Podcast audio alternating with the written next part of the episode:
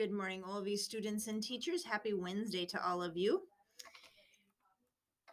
Um, let's see, looking ahead to this week, um, we are halfway through our week here. Um, we will be celebrating Mass together on Friday. Um, one small change in that, Father Jeremy is going to be with us to celebrate Mass.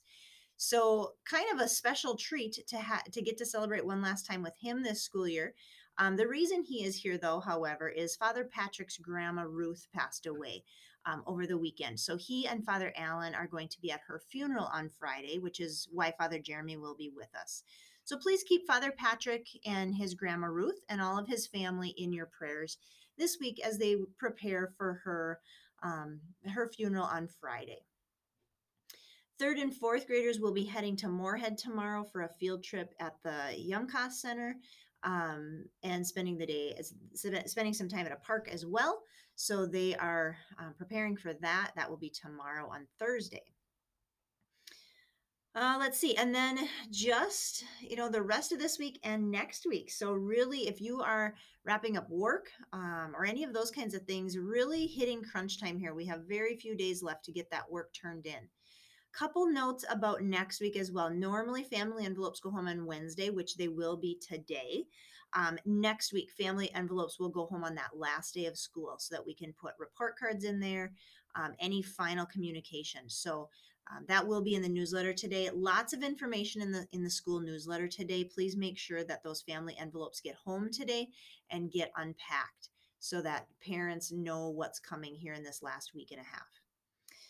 No birthdays to celebrate today, and so we wrap up our morning announcements with our holy, with our um, morning prayer. And again, this week we were talking about the Holy Spirit. This morning's Bible verse comes from Acts chapter one, verse four. Jesus told his friends not to leave Jerusalem. He told them to wait there until the Holy Spirit came upon them.